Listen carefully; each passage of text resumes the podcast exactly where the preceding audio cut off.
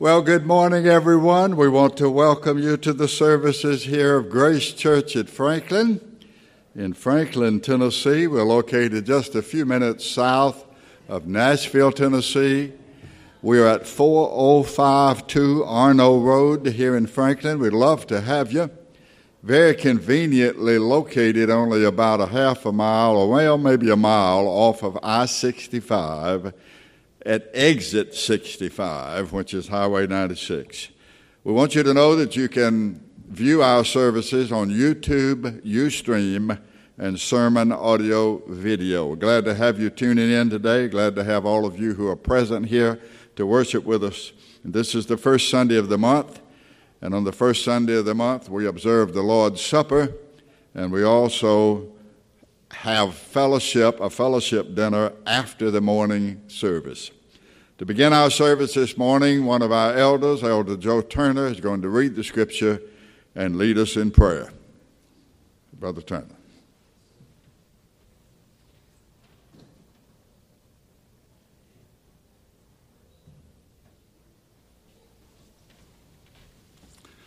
Good morning, Grace Church. I was going to read a passage of scripture from the book of Hebrews, Hebrews chapter 12. After speaking a word of warning to the people, Paul gives a, oh, a brief contrast of where people are and what we should be doing. He says, reading from chapter 12, verse 18, You've not come to a mountain that can be touched, that is burning with fire, to darkness, gloom, and storm, to a trumpet blast, or such a voice speaking words that those who heard it begged that no further word be spoken to them, because they could not hear what was commanded. If even an animal touches the mountain, it must be stoned to death. The sight was so terrifying that Moses said, I'm trembling with fear. But you have come to Mount Zion, to the city of the living God, the heavenly Jerusalem you have come to thousands upon thousands of angels in joyful assembly to the, to the church of the firstborn, whose names are written in heaven. You have come to God, the judge of all, to the spirits of the righteous made perfect, to Jesus, the mediator of a new covenant, and to the sprinkled blood that speaks a better word than that of Abel. So see to it that you do not refuse him who speaks. If they did not escape when they refused him who warned them on earth, how much less will we if we turn away from him who warns us from heaven? At that time his voice shook the earth, but now he has promised once more, I will shake not only the earth but also the heavens. The words once more indicate the removing of what can be shaken that has created things so that that which cannot be shaken may remain. Therefore, since we are receiving a kingdom that cannot be shaken, let us be thankful and so worship God acceptably with reverence and awe, for our God is a consuming fire. Thankfully, as we're going to observe the Lord's Supper, we don't know God as a consuming fire, but as a loving Father because he has purchased us unto himself by his blood. Let's pray. Father in heaven, we thank you today that you have called us out of a kingdom of darkness and placed us in the kingdom of thy dear Son. That no longer when we hear thy word do we have to hear it with fear and with trembling, but we can hear it with gladness of heart. That we can hear it as it is intended to be the truth in the Lord Jesus Christ. That is a source of hope for us, a source of strength, and a source of comfort. We ask that as we assemble here today, that we have come to this place truly to worship you, to give praise to you who alone art worthy to receive it. For we do thank you for the gift of thy Son Thank you that Christ came into the world and gave himself for us that we might be called the sons of the living God. We ask your blessings now upon the services today that all that is said and done might be done to the glory and honor of our God and Savior Jesus Christ, in whose name we pray. Amen.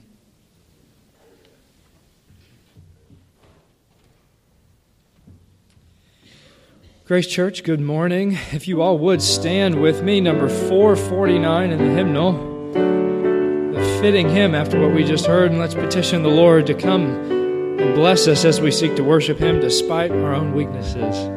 To God be the glory, great things He hath done. So loved He the world that He gave us His Son who yielded his life and atonement for sin, and opened the life gate that all may go in. Praise the Lord, praise the Lord, let the earth hear his voice. Praise the Lord, praise the Lord, and let the people rejoice. Oh, come to the Father through Jesus the Son and give him the glory, great things he hath done. O perfect redemption, the purchase of blood, to every believer, the promise of God, the vilest offender who truly believes that moment from Jesus a pardon receives. Praise the Lord, praise the Lord, and let the earth hear his voice. Praise the Lord, praise the Lord, and let the people rejoice. Oh, come to the Father through Jesus the Son and give him the glory. Great things he hath done. Great things he hath taught us. Great things he hath done.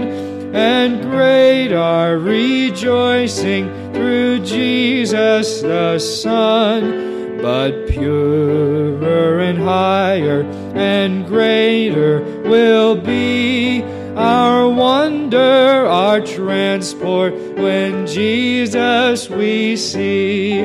Praise the Lord, praise the Lord, and let the earth hear his voice. Praise the Lord, praise the Lord, and let the people rejoice.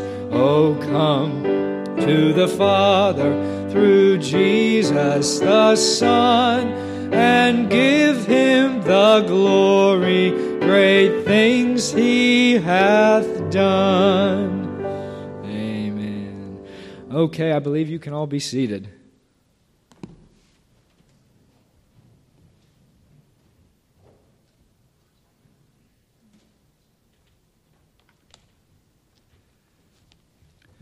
This is the first Sunday of the month of August. Isn't that strange? I went to sleep last night, it was January. I woke up this morning and it's August. Unbelievable. Soon be September. We'll be in the fall of the year. And before you know it, the winter will be here. It's been a very, very fast year for me. But you know what that means? It means that uh, when you were in school and you were in a really dull class, a class that you didn't like, and you didn't think the teacher was interesting, an hour class seemed like it lasted half a day. But if you're in a class and you love the subject and the teacher is interesting, it flies by. In life is like a classroom. And when you're enjoying it, it flies by. That's the thing. We've all been through a lot this year since 2020 with the coronavirus. But here we are today. The Lord has brought us into this house to worship Him. And so we're going to celebrate the Lord's Supper, which is our way of remembering our Lord in His death. I always like to remind you that the Lord's Supper was held on the very same date, the eve of the Passover. The Passover was celebrated by Israel when they were delivered from Egypt. Each house had to have a lamb, and uh, after slaying the lamb, they took the blood and put it on the doorpost of their homes, and then they consumed the lamb. They ate the lamb. And the Lord said, I'm coming through the land of Egypt tonight at midnight, and when I see the blood, I will pass over you. Hence, we get the term Passover. We read in the New Testament that our Lord Jesus Christ is the Lamb of God that takes away the sin of the world, that He is our Passover Lamb. And He instructed His disciples to remember Him in His death by having what we call the Lord's Supper, in which we take bread, which represents the body of the Lord, and wine, which represents the blood of the Lord, asking Him to sanctify His life in His death to us. And we remember Him, and therefore we have our assurance of our salvation, because in remembering Him in His death, we remember all the promises that He made to us that whosoever believeth in him should not perish, but have everlasting life. So we celebrate our salvation. In the death of Christ, we have life. Let us pray. Our Father, we call upon you in the name of the Lord Jesus Christ, thanking you that in your wisdom you found a way to be just and to justify by faith the sinner that believes in the Lamb of God who takes away the sin of the world. We are thankful, Father, that you are a God who is merciful and just, that you found a way to be just and merciful. We thank you this morning that you gave your only begotten Son, that he took a body in order that he might lay it down for our sakes, and that you resurrected him on the third day. He ascended into the heavens, and he is sitting at the right hand of all power and authority, there to make intercession for all who come unto thee by him. He ever liveth to make intercession for us, and we read in your word that he will continue to sit there until all that he intended to save are saved. To the whole house of God is saved and reconciled unto thee, both Jew and Gentile. We ask you to bless us this morning as we remember our Lord in his death, to sanctify it to our minds and hearts as we renew our faith and our commitment in him. We thank you for it in Jesus' name and for his sake. Amen. Since 2020, we've observed the Lord's Supper in a slightly different way. I'm going to ask you to all stand up. Now, there's no pressure on anybody to observe this supper. This is between you and the Lord. This is not the Grace Church supper. This is the Lord's Supper. So it's between you and the Lord. But if you wish to observe the supper as they are playing the music, we want you to come forward row by row and uh, be sure to get two cups. One cup has bread and one cup has wine. Get that, return to your seat. After everyone is served, then I will lead you and we'll all partake together. Okay? All right.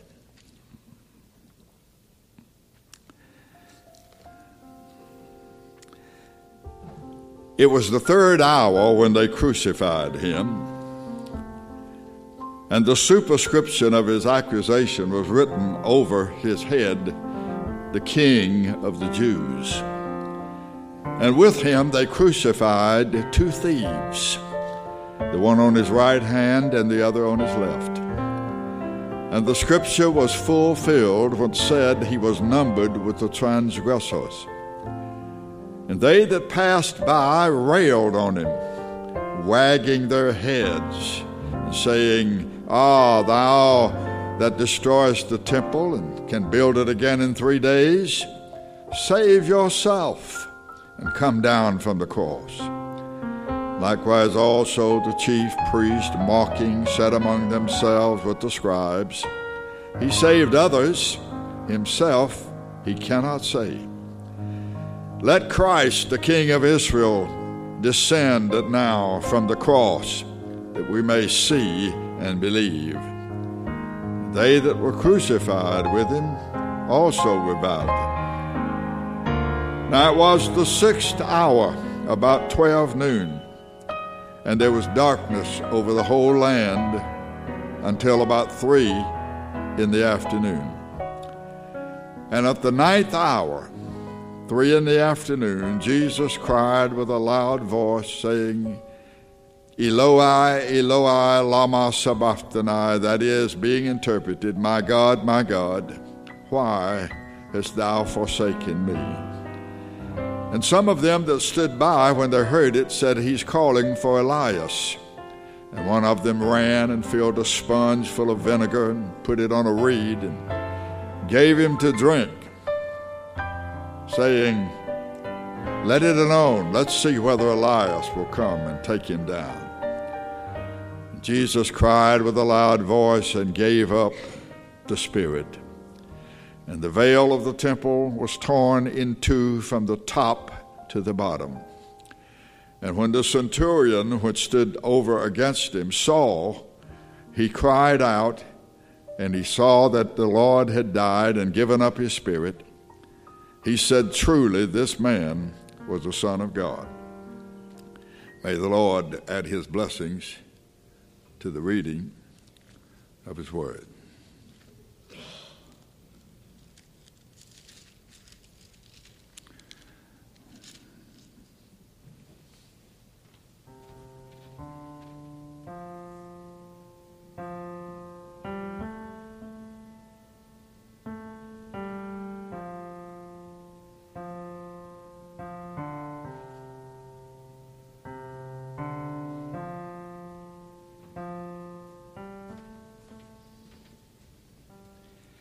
Reading from 1 Corinthians chapter 11, beginning in verse 23.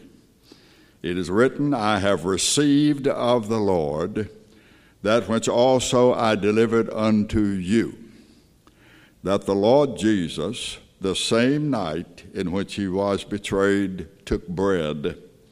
And when he had given thanks, he brake it, and he said, Take and eat. This is my body which is broken for you. This do in remembrance of me. The Bible tells us that Jesus took a body in order that he might have blood to lay that body down for our salvation. After the same manner also, he took the cup when he had supped, saying, This cup is the New Testament in my blood. This do ye as often as you drink it in remembrance of me. We thank the Lord that having taken a body, he was willing to lay it down for our sake. He said, This commandment have I received of my Father no man takes my life from me, I lay it down of myself. For as often as you eat this bread and drink this cup, cup, you do show the Lord's death until he come. Whosoever shall eat this bread and drink this cup of the Lord unworthily doesn't mean we're drinking a toast to our worthiness. It means that when we take it in a light and flippant manner, in a manner that's not solemn, that's not in reverence. That person shall we be guilty of the body and the blood of the Lord. Let a man examine himself, and then let him eat of that bread and drink of that cup. He eateth and drinketh unworthily eateth and drinketh damnation to himself for not discerning the Lord's body. If we would judge ourselves, we should not be judged. But when we are judged, we are chastened of the Lord. That is, the judgment that God gives out to his children is the difference between dealing with a criminal and dealing with your children. You understand the difference? You don't intend to kill your children, though sometimes you may feel like it. But you chasten them to teach them a lesson. And the Lord does that with His children. It's not a judgment, it's not a final judgment of casting us off from His presence. And it says this For when we are judged, we're chastened of the Lord that we should not be condemned with the Lord, with the world, that we should not be condemned with the world. Our Father, we call upon you in the name of the Lord Jesus, thanking you for this Lord's Supper that reminds us again of the horrible sufferings of our Lord Jesus Christ on the cross. To take our place, to stand in our very room instead, to be our substitute, to receive all of the judgment that we so richly deserve, that He might give unto us His righteousness we thank you, we praise you, we stand in awe and amazement thy great salvation. As the writer of Scripture has said, how shall we escape if we neglect so great a salvation? We thank you, we praise you in the name of the Lord Jesus and for his sake. Amen. All right, I'm going to ask Joshua to come lead us in one more hymn and then we're going to have a study. Okay?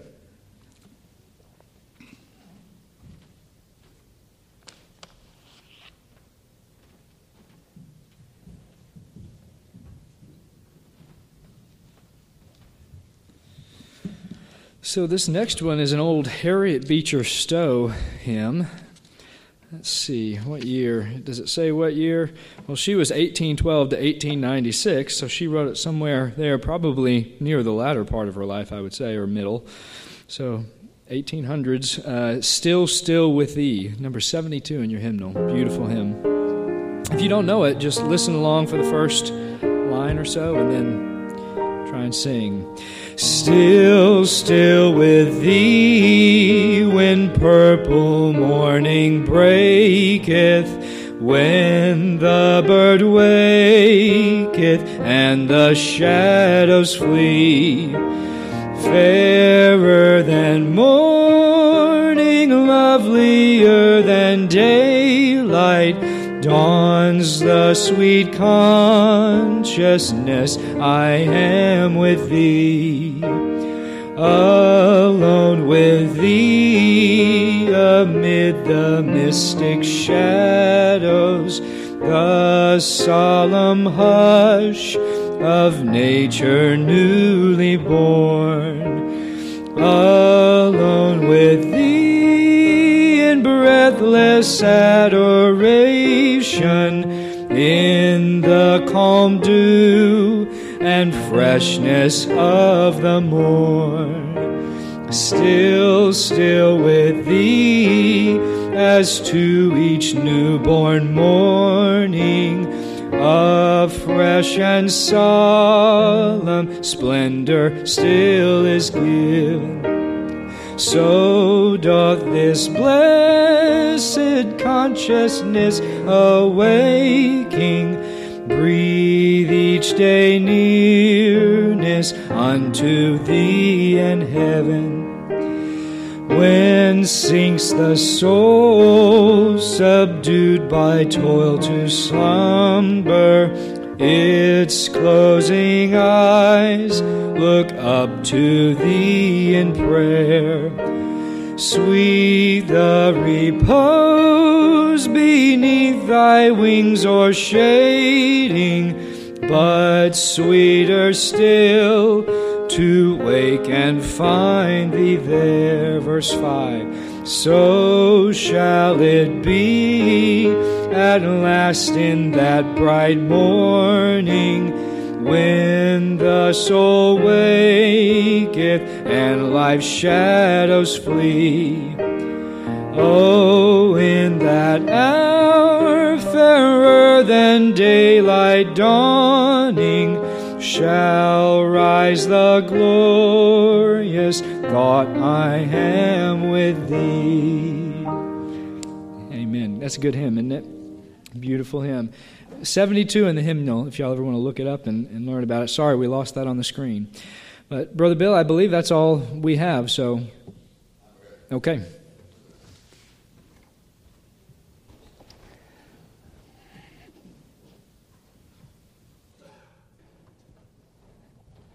Going to ask you to open your Bibles again to the book of Genesis. We're glad to see all of you here today. And uh, pray the Lord will bless you today as you worship here with us. As I have already said, this is the first Sunday of the month, and after the service today, we'll have lunch, we'll have dinner in the fellowship hall, uh, and uh, get to know each other a little better and talk about whatever we've studied here this morning. You can open your Bibles to Genesis 43, and I'll ask you to stand one more time with me for the reading of God's Word. Genesis chapter 43. And just to get some idea of what we're going to study this morning, we'll read only one verse, chapter 43 and we'll read in verse 26. The brothers of Joseph are in their second trip to Egypt, and now they're going to dine with the governor of Egypt. They do not know that the governor is their brother. They're going to dine with him at noon. Verse 20, verse 20 5. I said 26, verse 25. They made ready the present against Joseph, and they came at noon, and they heard that they should eat there. And when Joseph came home, they brought him the present, which was in their hand, into their house, and they bowed themselves to the earth. May the Lord add his blessings on the reading of his word, and let God's people say, Praise the Lord. And you may be seated.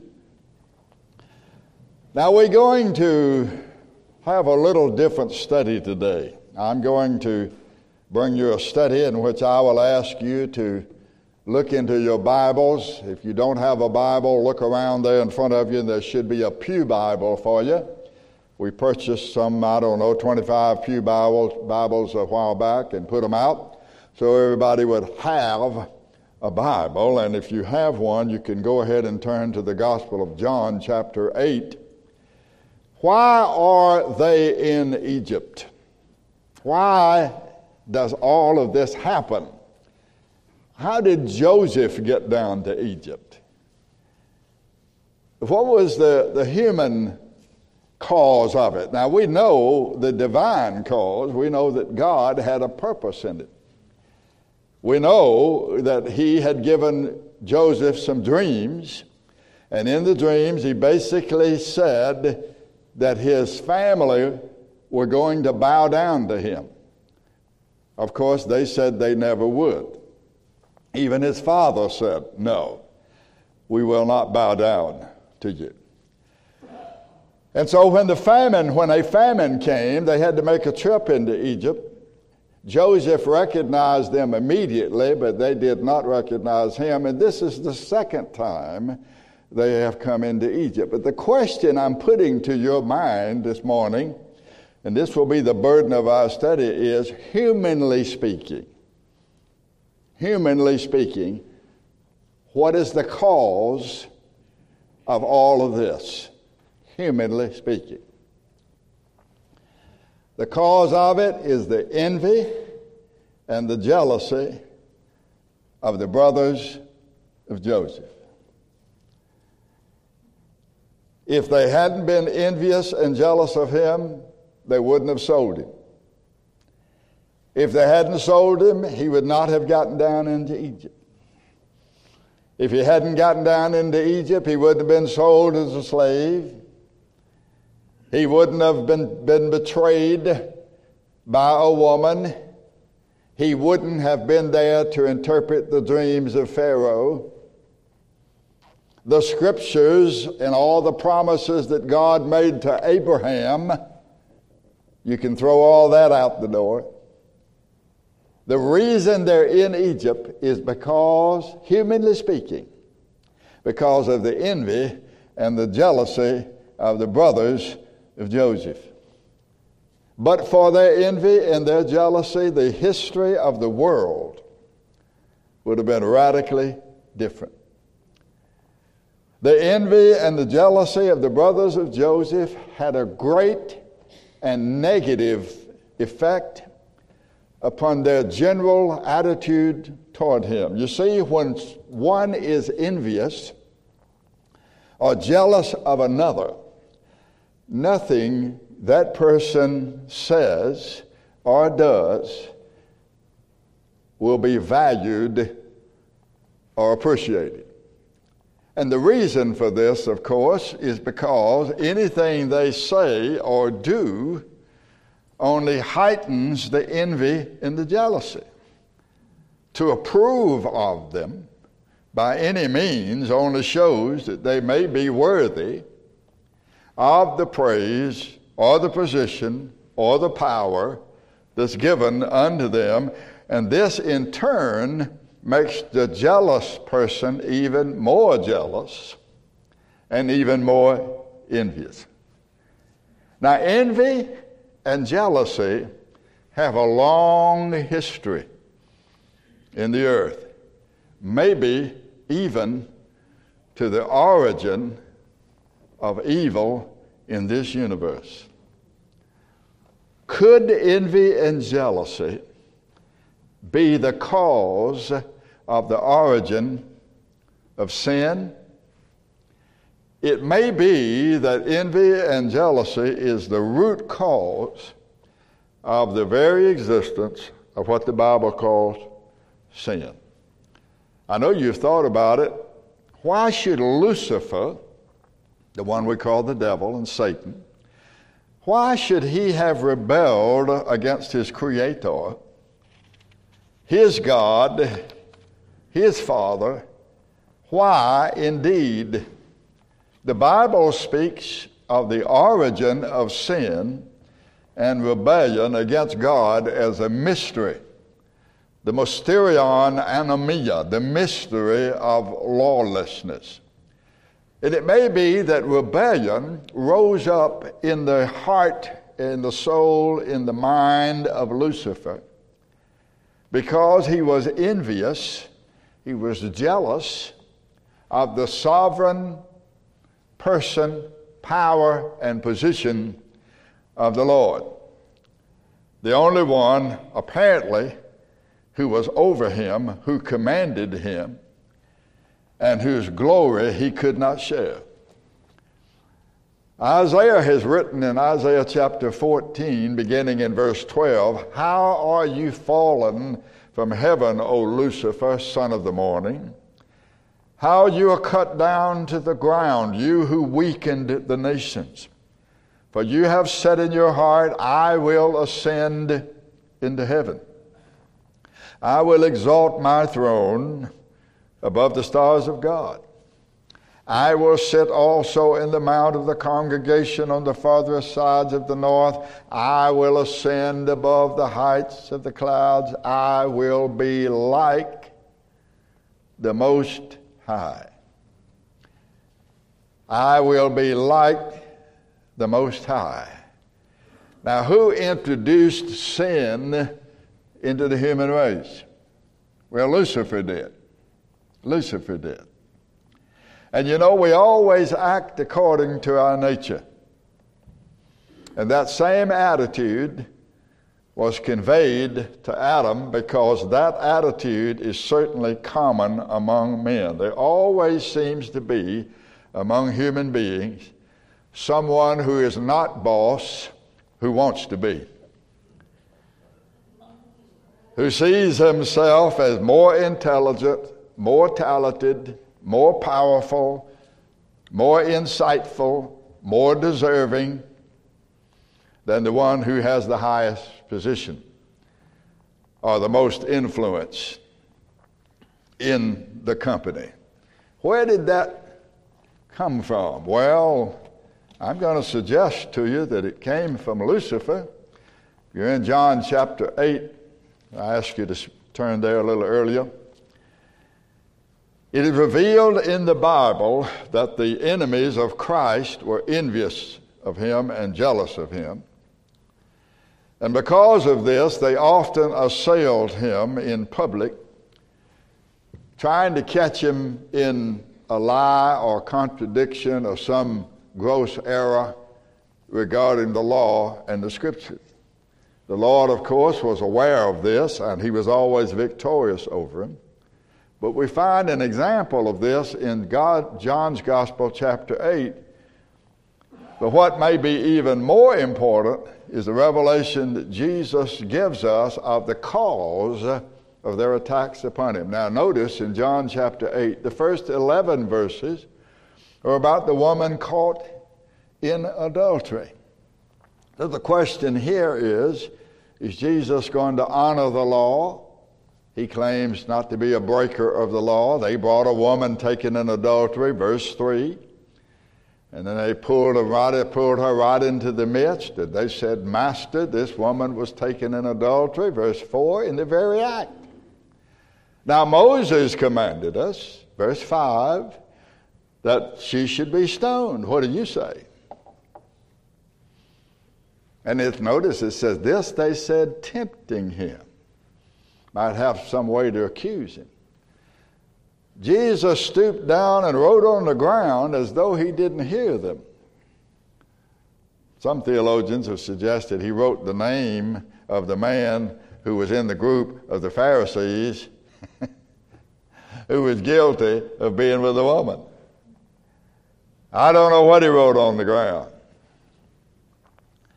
But when he continued, they, they continued asking him, and he lifted up himself, verse 7. The Jewish law said if you brought a person into the court and they were found guilty of being stoned to death, that was the way the Jews executed people. They didn't execute them by crucifixion, they didn't execute them by hanging, didn't have any guns. They executed them by stoning them to death. But to keep people honest, the person who had brought the accusation had to throw the first stone. If, you, if, it's that serious with you, we ought to remember that when we think we've got a serious problem. If it's not serious enough for us to go and confront the person in the presence of the elders of the church, it's not serious enough to worry about. And so he said, uh, Let him that is without sin among you, verse 7, let him cast the first stone. And then he stooped back down. And of course, it says in verse 9, they were each convicted by their own conscience, because none of them there were without sin. And they left one by one, beginning at the oldest. The oldest guys got it first. The youngest fellows took them a little while. And then finally they left, and nobody was there but the woman. And Jesus lifted up himself and he said, Where are your accusers? Does no man condemn you? No man condemn you? And she said, No man, Lord. And he said, Neither do I condemn thee. Go and sin no more. Then in the 12th through the 20th verse, we find that Jesus is the light of the world. He is the light of the world. The world walks in darkness, and He has come to bring light. Verses 12 through 20. He says that without Him, you're in darkness. Verses 21 through 30 he talks to us about the fatal judgment upon all believers, including even the Jews. Notice verse 21. Jesus said, I'm going my way, and you'll seek me, and you will die in your sins. Where I go, you cannot come. Verse 24 I said, therefore, unto you, you shall die in your sins, for you believe not that I am He. Ye shall die in your sins. And they said, Who are you? And he said, I've been telling you the whole time who I am. I have many things to say to you, verse 26. Many things to say. But you can't bear them right now, but I'm going to say a lot of things to you. Verses 21 through 30, again, he's the fatal, he's the, he speaks of the judgment upon all unbelievers. Verse 31 through 37, he talks to us about the spiritual bondage and the true liberty. Those where, that's where we found those words. If the Son sets you free, look at verse 32 you shall know the truth, the truth will make you free. They said, verse 33, well, we're Abraham's seed. We've never been in bondage. Well, of course, I've spoken many times from that passage. You can't set free men free. In other words, the only time a person is going to feel their need of a Savior is when they know that they're a sinner. The only time you're going to want to really get out of jail is when you're in jail and you feel you're in jail. The only time you're going to want to be set free is when you know you're in bondage. And only the Lord can show us that because we all see ourselves as free men, free from everything and everyone, even free from God. He can't do a thing with us unless we let Him. Then in verses 38 through 47, there's a conversation. Jesus teaches them about their father and his father. Now he says in verse 38, we've got different fathers. I speak that, verse 38, I speak that which I have seen with my father, and you do that which you have seen with your father. Then verses 39 and 40, they said, Well, Abraham is our father.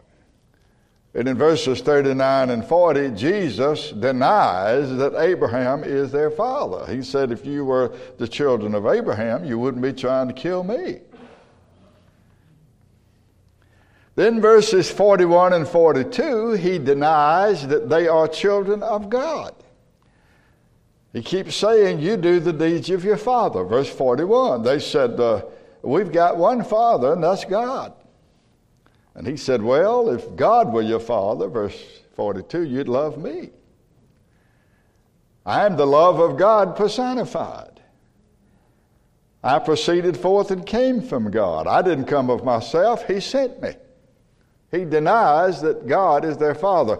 Then, verses 43 and 44, he accuses them of not understanding him because they cannot hear him, and they cannot hear him because they will not hear him, and they will not hear him because of who spawned them, of whose children they are. Their father is the devil himself and they are acting in his stead as his children, speaking his mind.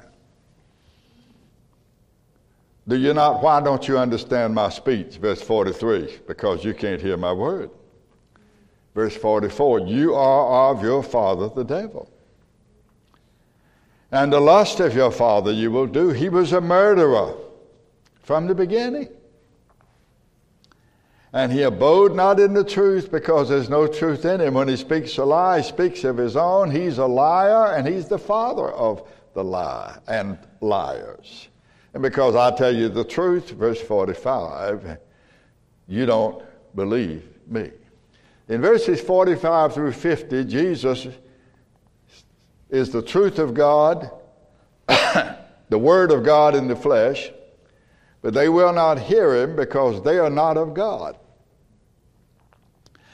And they're so blind that they ended up accusing him. Verse 48 they accuse him of being a devil. Did we not say that you are a Samaritan and you have a devil? Verse 48. You see, my friends, to the devil's crowd, the God of the Bible and his son and his people are evil because they bear witness to the truth. That's what's happening in our society now. Good has become evil, evil has become good. If you stand against truth, you're a bigot. You're evil. You're wicked. If you stand for light, they say you're in the dark. Verses 49 and 50, Jesus said that he nor his people seek their own glory, but they seek the glory of the Father and the glory of his Son. And of course, this is death to the religious world. Why is it death to the religious world to seek the glory of our Lord Jesus Christ? Why is it? Because men are jealous of Jesus. They want to share his glory. He can do a lot. But he can't do anything with me without my permission. The Bible says in John's Gospel, chapter 6, I'm going to read it to you, verse 44 No man can come to me except the Father, which has sent me, draw him, and I will raise him up in the last day. And then he repeats that in verse 65 I said unto you, No man can come to me except the given to me of my Father. And what did they think of that statement? Look at verse 66, John chapter 6, verse 66. From that time, many of his disciples, not the crowd, his disciples, went back and walked no more with him. Men want to share in the glory. Back to John's Gospel, chapter 8, verse 51 through 53. Jesus says that the only way to escape eternal death is to believe on Him, to listen to Him, and to obey Him. He's the Savior of all men, even Abraham. Jesus, in verse 54 through 58, he calls them liars and he asserts that he existed before Abraham. They said, You're not even 50 years old. Look at verse 50, 51. Verse 51, John 8. If a man keep my saying, he'll never see death. Then the Jews said, Now we know you have a devil. Abraham is dead, the prophets are dead, and you saying, If a man keep my saying, he shall never taste of death? Are you greater than our father Abraham, who is dead, and the prophets who are dead? Who are you making yourself? They don't understand that the death of the body is not the death he has in mind, that's just the beginning of it. The death he has in mind is eternal separation from God in hell. That's the death. It's called the second death when death, the death of the body, and hell are cast into the lake of fire.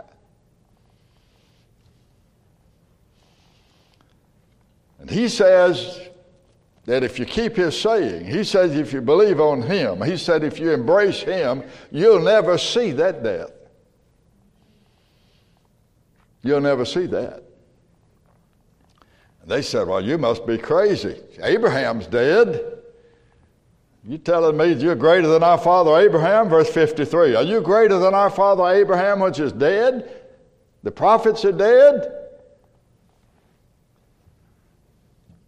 He said, One thing for sure, I'm not honoring myself. Verse 54.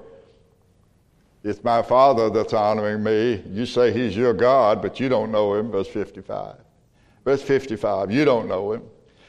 And if I said I didn't know Him, I'd be a liar like you.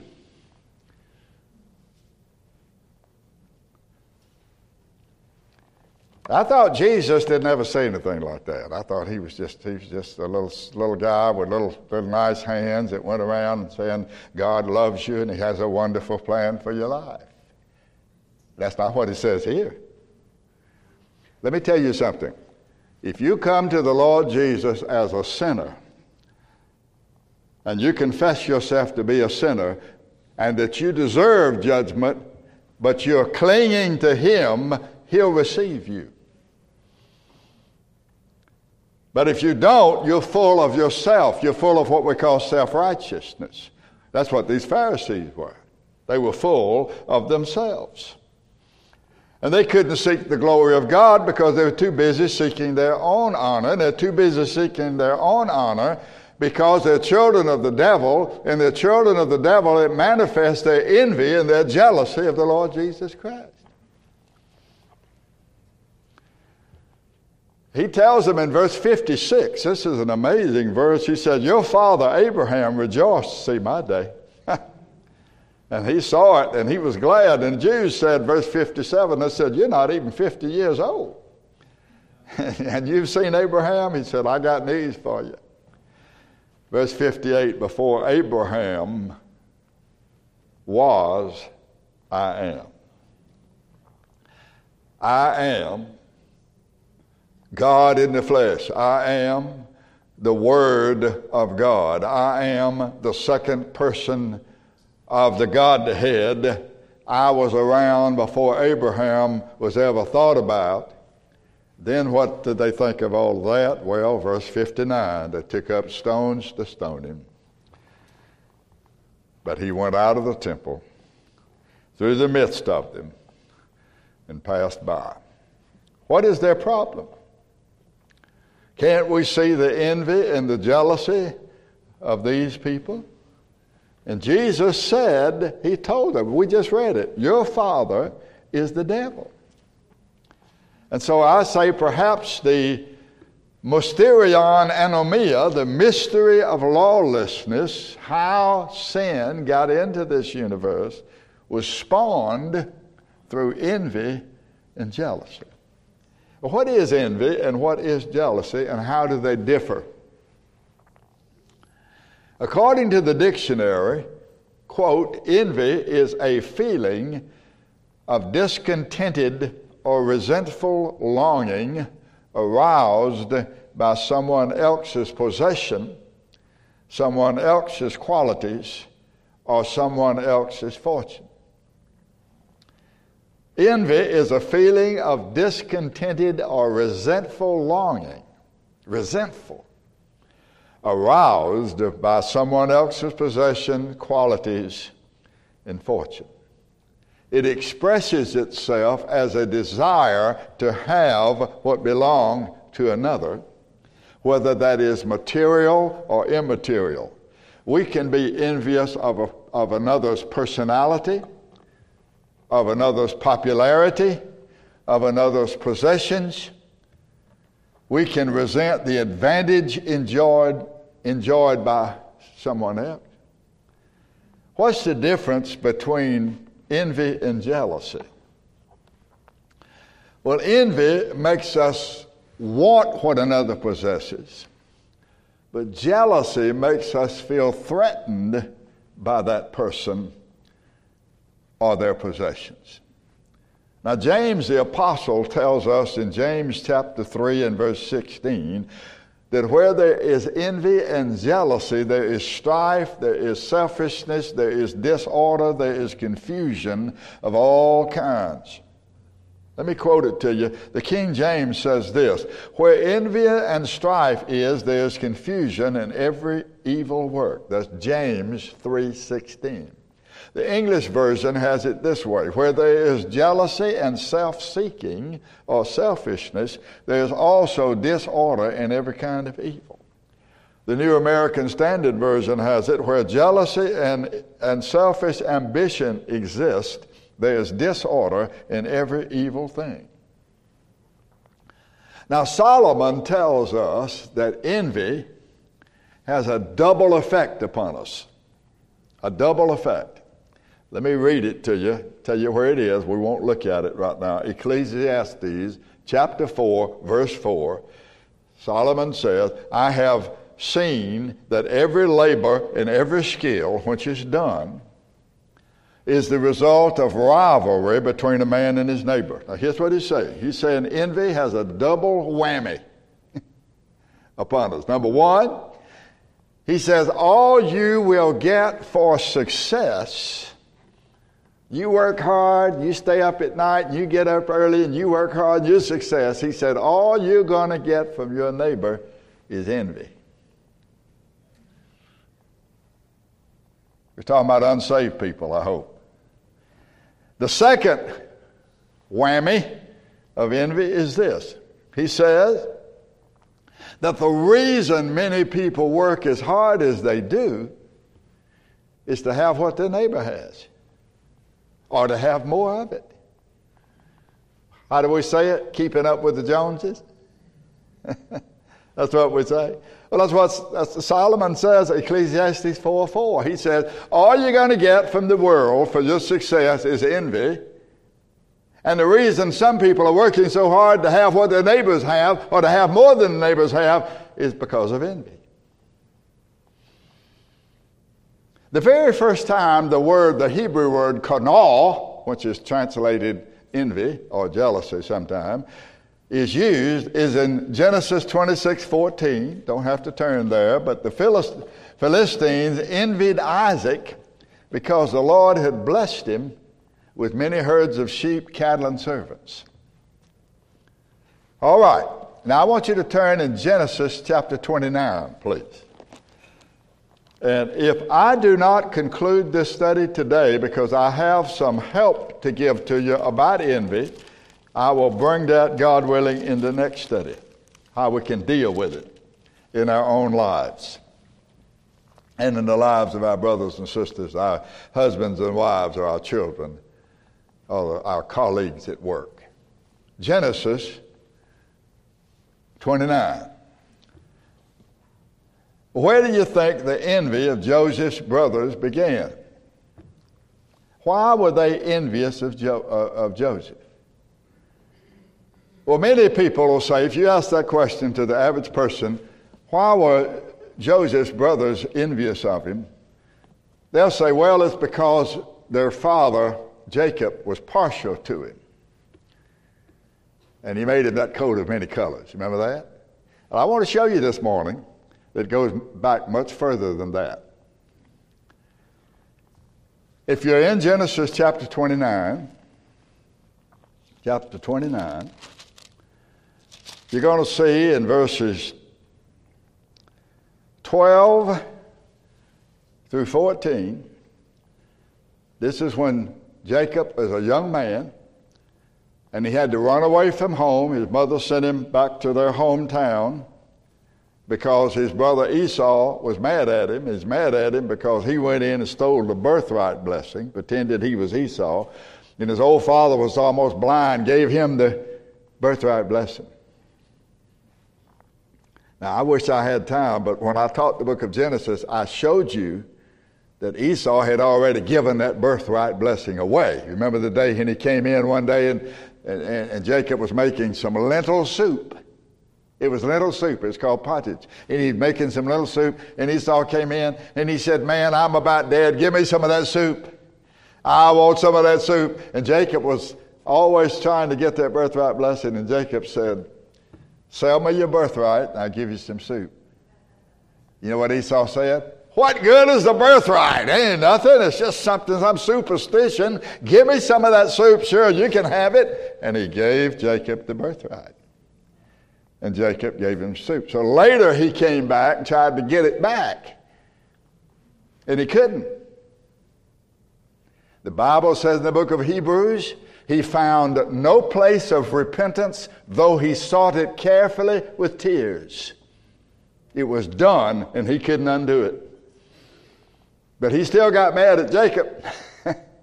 and Jacob's mother thought, I'm sorry, got mad at Joseph, and Joseph's mother thought Esau is going to kill him. I heard he's going to be so, he's going to wait till their father is dead, and then he's going to take revenge on him. So she sent him away back home.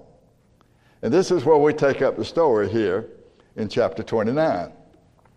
He's just arrived at his destination, and he has explained, verses 12 through 14, that he is their relative. He's their relative. It says brother in most of your uh, translations, but it means relative. Not your actual brother, but your relative, your brother in the family. verses 12 through 14. Jacob told Rachel that he was her father's brother, her father's relative, and that he was Rebekah's son. And she ran and told her father, verse 13, and it came to pass when Laban, that's, uh, that's Rachel's dad, when Laban heard the tidings of Jacob, his sister's son, that he ran to meet him and he embraced him and he kissed him and he brought him into his house. And then uh, Jacob tells Laban all of the things that had happened. Now, verses 15 through 20, Laban says, Okay, long as you're here, there's no sense in you working for me for nothing. How, what do you want? We don't know how long he'd been there, verses 15 through 20. Laban offers Jacob some wages. You look at verse 15 Laban said unto Jacob, Because you are my brother, you're my relative, should you serve me? Should you work here for nothing? Tell me, what should your wages be? And it says then that Laban had two daughters. And the oldest one was named Leah, and the youngest one was named Rachel. And Leah was tender eyed, and Rachel was beautiful and well favored. Many of the translators have differing ideas about Leah was tender eyed. Some believe that she had beautiful eyes. She had beautiful eyes. Some believe that she had an eye problem. But the point is, her sister Rachel, it says, looked like Miss America, or Miss Universe. It says that Rachel was beautiful and well favored. That's a way of saying she had a knockout figure. That's what that means. So, by the way, I bet most of you didn't know that most Jewish commentators believe that Leah and Rachel were twins. You know that?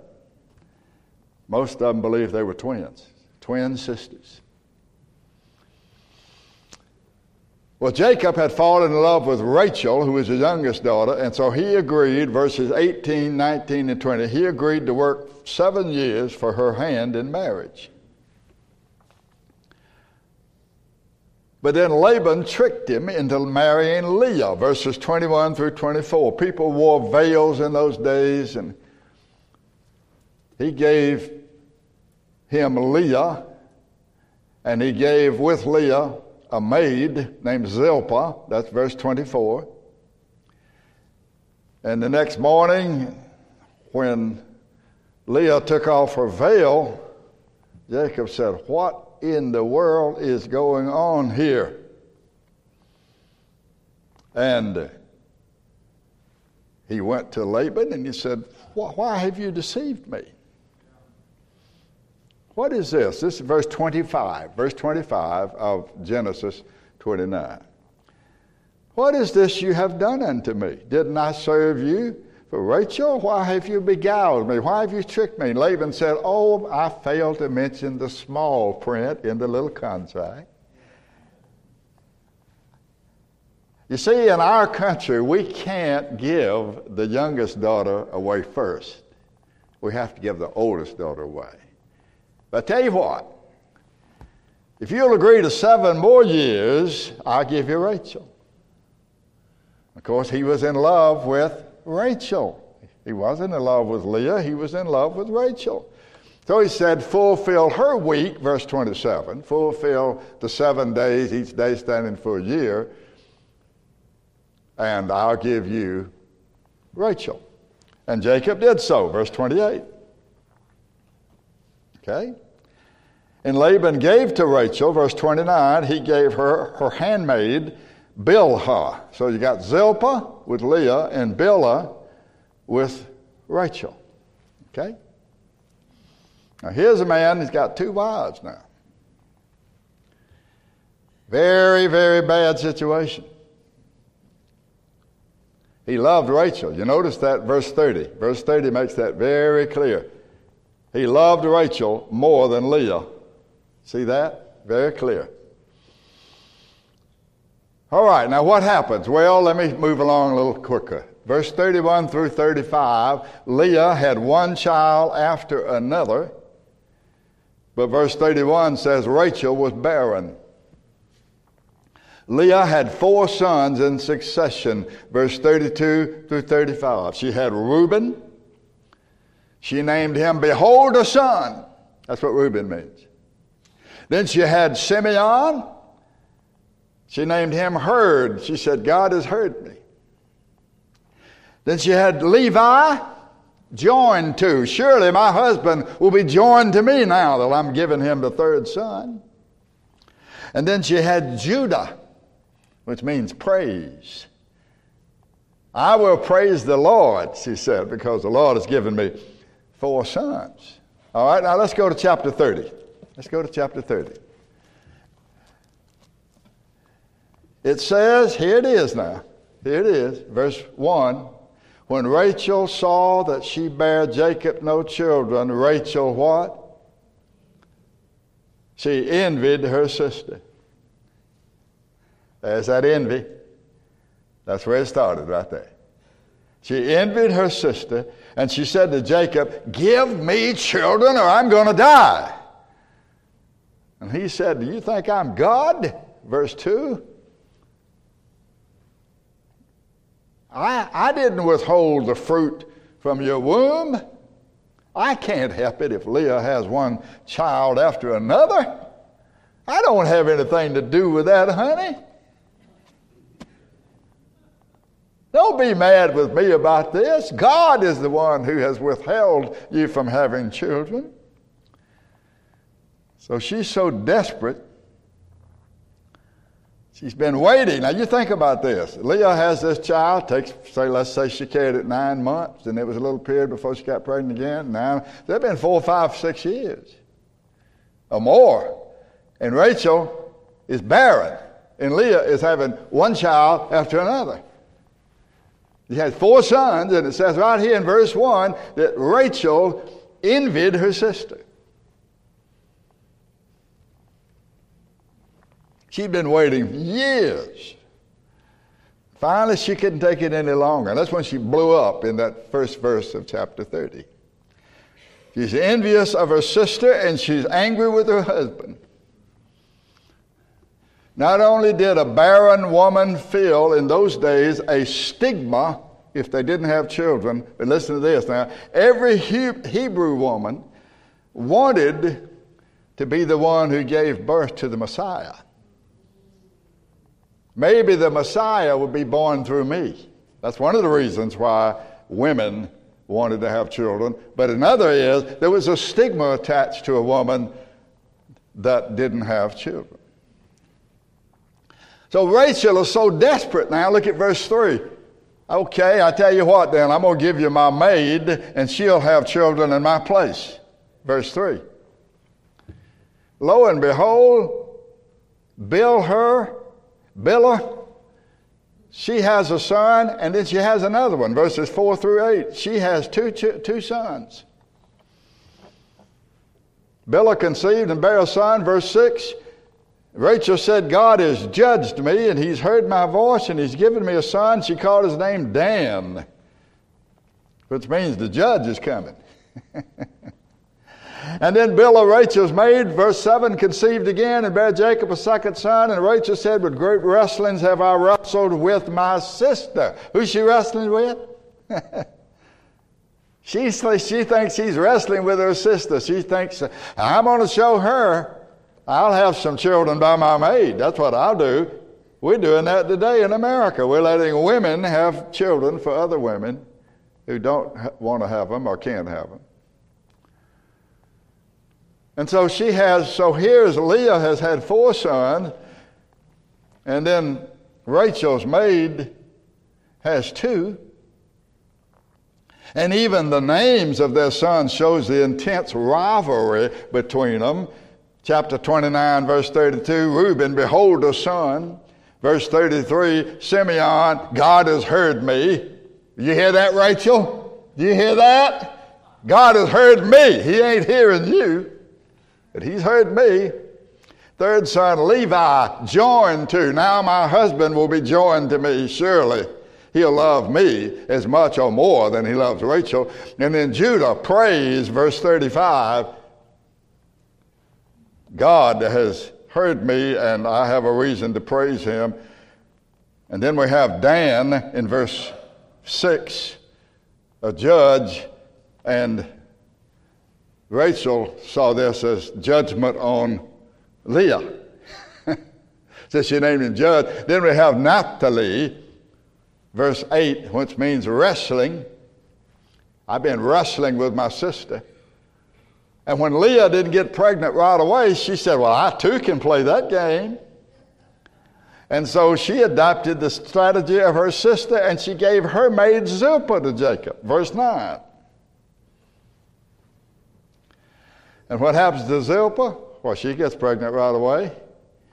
And she has two sons, Gad and Asher. Gad means a troop, and Asher means happy. And the envying and the jealousy increased between Rachel and Leah. If you look in chapter 30, verses 14 and 15, Reuben comes in one day and he's got some mandrakes. Now, what in the world is mandrake? Well, that's kind of like all the stuff they're selling you today that claims you can, you can, it'll give you more energy and make you where you can conceive children. He gives some mandrakes, verses 14 and 15. Reuben comes in and he has some mandrakes and he gave them to his mother Leah. And Rachel saw it. They call those mandrakes, uh, there was like an ancient fertility plant, and they called them love apples. She said, I want some of that love apple, Rachel said. I saw what your son brought into you. He brought in some of those love apples. Verse 15, I want one of them. Verse 14, I should have said. And uh, Leah said, uh, verse 15, is, is, it a small matter that you've taken my husband, now you're going to take away my son's mandrakes too? You see the rivalry between the two of them? Rachel said, okay, I'll let Jacob be with you tonight. Just give me some of those love apples. Jacob came out of the field, and Leah went out to meet him and said, Well, you're going to be staying with me tonight. I hired you for the love apples. Poor Jacob. See, the Bible is very clear. Leah then bore two more sons, verses 16 through 20 Issachar and Zebulun. And then she had a, a daughter named Dinah, verse 21. Meanwhile, after all those years, Rachel is still barren.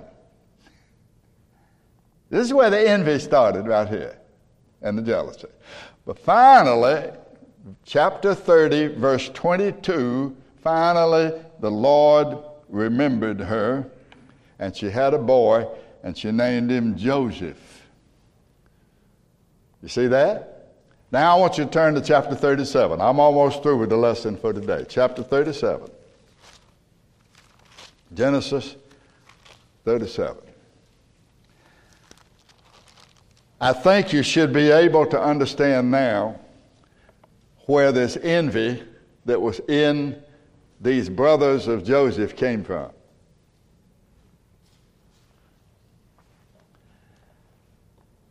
You mothers, in spite of yourself, your children are going to be like you. Whatever you've raised them, however you've raised them. If you've raised them to be critical, they're going to be critical. I remember Henry Mahan one time saying, the little boy climbed up in his lap, said, Brother Mahan, I like you. He said, You do? He said, Yeah. I said, Why do you like me? He said, Because my mom and daddy like you. you think children aren't listening? They aren't watching? They are. So the Lord remembers Rachel. She has a boy, and she names him Joseph. The envy and the jealousy of the brothers of Joseph came from their mothers. Leah had seven children, six boys and one girl before Rachel ever had anything. And that envy and that jealousy was passed along to the sons of Jacob. Now, the God of the Bible is the CEO of the universe. I'm going to leave you with this. And I want you to understand what I'm saying this morning. The God of the Bible doesn't owe anyone anything. He doesn't owe anyone anything. But He is merciful, but He reserves the right to be merciful to whom He will. We read that in Romans 9, verses 7 through 24. I will be merciful to whom I will be merciful. I will be gracious to whom I will be gracious. He reserves the right to bless whom he will in the way he pleases. And this is perhaps the reason I'm suggesting this to you this morning. This is perhaps the reason why the doctrine of the sovereignty of God is emphasized so strongly throughout the scriptures. And it is for certain, I believe, that envy and jealousy played a role in the rebellion in heaven led by Lucifer against God, and that came down to men. And so now, under the guise of saying, well, we think God is fair, we think more of the will of man than we do the will of God. Why? Because the devil was envious of the Lord. That's why he rebelled against him. He was envious, he was jealous of him. Didn't he said to Adam and Eve in the garden, God's keeping you from some things. He knows that you will be like Him once your eyes are open, once you stake out your own independence. Once you take of the tree of the knowledge of good and evil, when some theologians believe was planted in the garden by the devil. There were two trees in the Garden of Eden. There was the tree of life, and it was the tree of the knowledge of good and evil. And God said, Don't eat of the tree of the knowledge of good and evil. And this world was under the dominion of the devil, listen to me now, eons before God ever made man. Maybe I'll teach you about that sometimes. And when the devil tempted the Lord Jesus Christ, and he said, I'll give you all the kingdoms of this world if you'll fall down and worship me. And then he added this to Jesus. He said, For all of these kingdoms have been delivered unto me. This is my domain. I had this long time before there was ever a human being. These kingdoms belong to me in this world. And I'll give them to whomsoever I please. He said, I will be, we read it earlier, I'll be like the Most High. My dear friends, many pretend to be so jealous for the fairness of God that they're willing to limit the will of God to extend sovereignty to the will of man. Be careful that you're not jealous of the right of God to do as He pleases. For I assure you that his good pleasure will be done in earth as it is done in heaven. The so called Lord's Prayer is not a prayer for us saying, maybe his will won't be done. It's a prayer of saying, may your will be done. It's my will that your will be done in earth as it is in heaven. That's the place where God has to bring us, where we say, not my will but thy will be done. That's the number one problem between men and God. I assure you, his good pleasure will be done in earth as it is done in heaven. And you want to be sure that you're on the right side of that divine prerogative.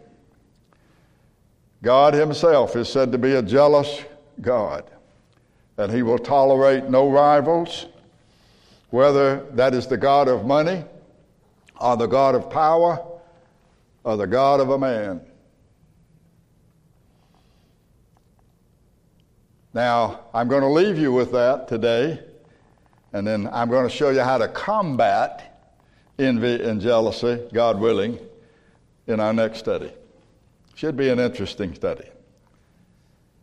You see now that the jealousy of those boys for Joseph began with their mothers. You see that? It began with their mothers. And that rivalry between, that existed between the two of them. You trace that back to old Laban, who tricked Joseph. I suppose Joseph could have said, Well, I'm going to pull out of this deal because that's not what I, uh, uh, Jacob could have said, I'm going to pull out of this deal because that's not what I agreed to, but that wasn't the thing that was done. Thing that was done was he ended up with two wives and they had two mates. And there was intense rivalry between Rachel and Leah. Leah wanted, uh, wanted Jacob to love her